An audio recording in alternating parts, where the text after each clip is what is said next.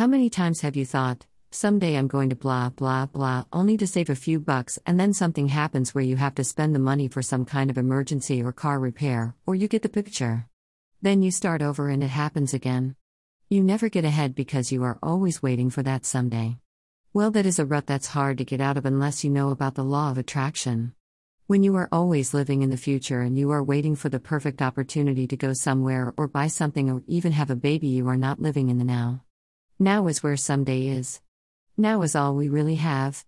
Yes, even if you are thinking about the past or looking toward the future, you are doing it now. And when you learn how to be present in your now things, it will start changing for you. I know I've said this many times, but it is still true that each and every one of us is creating our own individual world. We can be, do, or have anything we desire. We just need to chill out and let our desires come to us by thinking what and why we want it. But when you have to explain why you want it by complaining how bad it is without it, you are not going to get very far. There are always two sides to your desires, so when you say, I want to buy a new car, but I don't know how I'm going to get it, you just shot yourself in the foot, so to speak.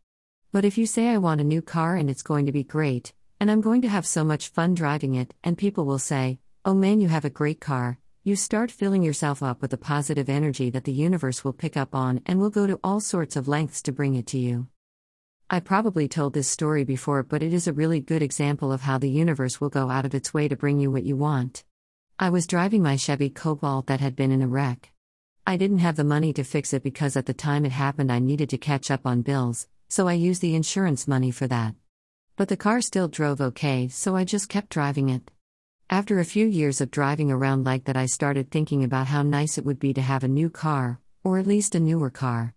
But I really didn't have the money for a down payment, and I was still paying on this car, so I just let that thought go for a while. But I kept appreciating that I had a car at all. And then I started collecting data about what I would want in my next car, like power windows and Bluetooth capabilities. And I would like a bigger car like an SUV. But I wasn't in a panic over it.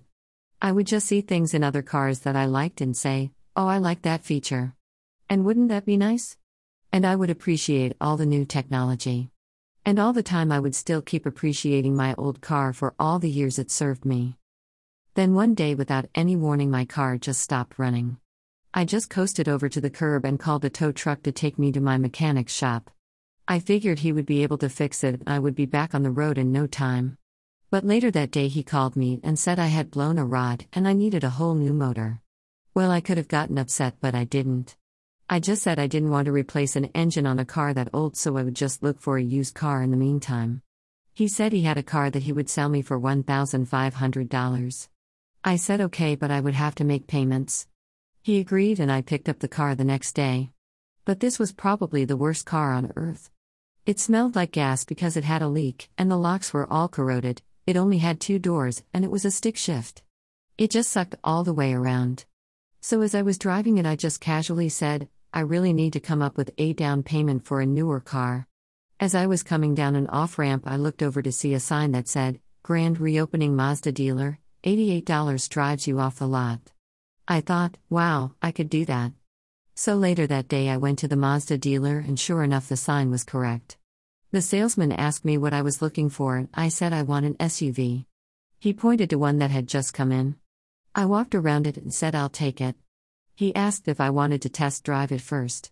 I said okay, but in my mind it was already mine. When we got back, he checked my credit score and said I qualified. But I didn't have all my paperwork with me, so I told him I would be back in the morning. The next day happened to be Mother's Day, so my son came to visit me. I asked him to take me to the dealership, and within two hours I was driving off the lot with only $88 down. How often does that happen? And because I only had the sucky car for a week, my mechanic took it back and returned my money. That whole incident showed me that I could do anything. The new car even had all the technology I had been asking for, and I didn't even realize it until I had been driving it for a few days. All of a sudden, I realized that everything I had been putting into my daydreams about a new car came true. It just all happened so fast that it didn't register in my mind right away. This is where paying attention comes in. Because you could be dreaming about something you want for a while and putting details in the dream as you go along, and as long as you don't doubt it or put your dream down in any way, it has to come to you. But because it came gradually, you might have forgotten that this is exactly what you have been asking for. So, when you do feel like something good has come to you, think about what you have been focused on and see if you can remember putting all the pieces together to bring you whatever it is you have been asking for. The more you realize that you are the creator of your own reality, the more you will realize that the universe is always working for you. But you must also realize that when you focus on unwanted things, the universe will bring that too. That's why it's important to pay attention to your thoughts because they will manifest good or bad. Remember the saying, be careful what you wish for because it might come true? Well, change that too, be careful what you wish for because it will come true. There are ways of getting better thoughts going through your mind. One is to look for things that bring a smile to your face. Like smelling roses or seeing a flock of birds flying in sync. Or holding a newborn baby. Whatever makes you smile is okay with the universe. And when you start looking for things that make you happy, the universe will go out of its way to show you more things like it and vice versa. It will always reflect back to you whatever you are focused upon. The universe is always fair and consistent. But don't get upset if you happen to get off on a tangent of something unwanted. That just lets you know that your guidance is working, because if you know what you don't want, it helps you to know better what you do want. Life is supposed to be fun. It's really all up to you. When you live in the now, you will notice how everything you want will morph its way into your existence. No matter what anybody else is doing or not doing doesn't matter. You are you and you can be, do or have whatever it is you want. Another way to start living in the present is to chill out more.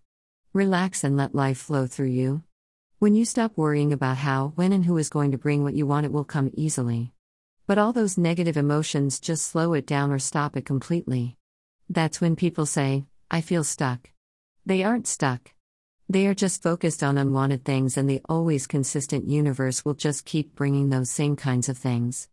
Different faces, different places, but same stuff over and over again. And the last thing I'm going to mention is if you want to really get things moving in the direction you are wanting, start appreciating everything and everyone, even things and people you think are bad, because those things help you get perspective and gain knowledge of what you really want. It's all good. So now you know that you are the master of your own domain. And you are a powerful being. And life is what you make of it. And always remember there is great love here for you. Sincerely. Deb Mertan.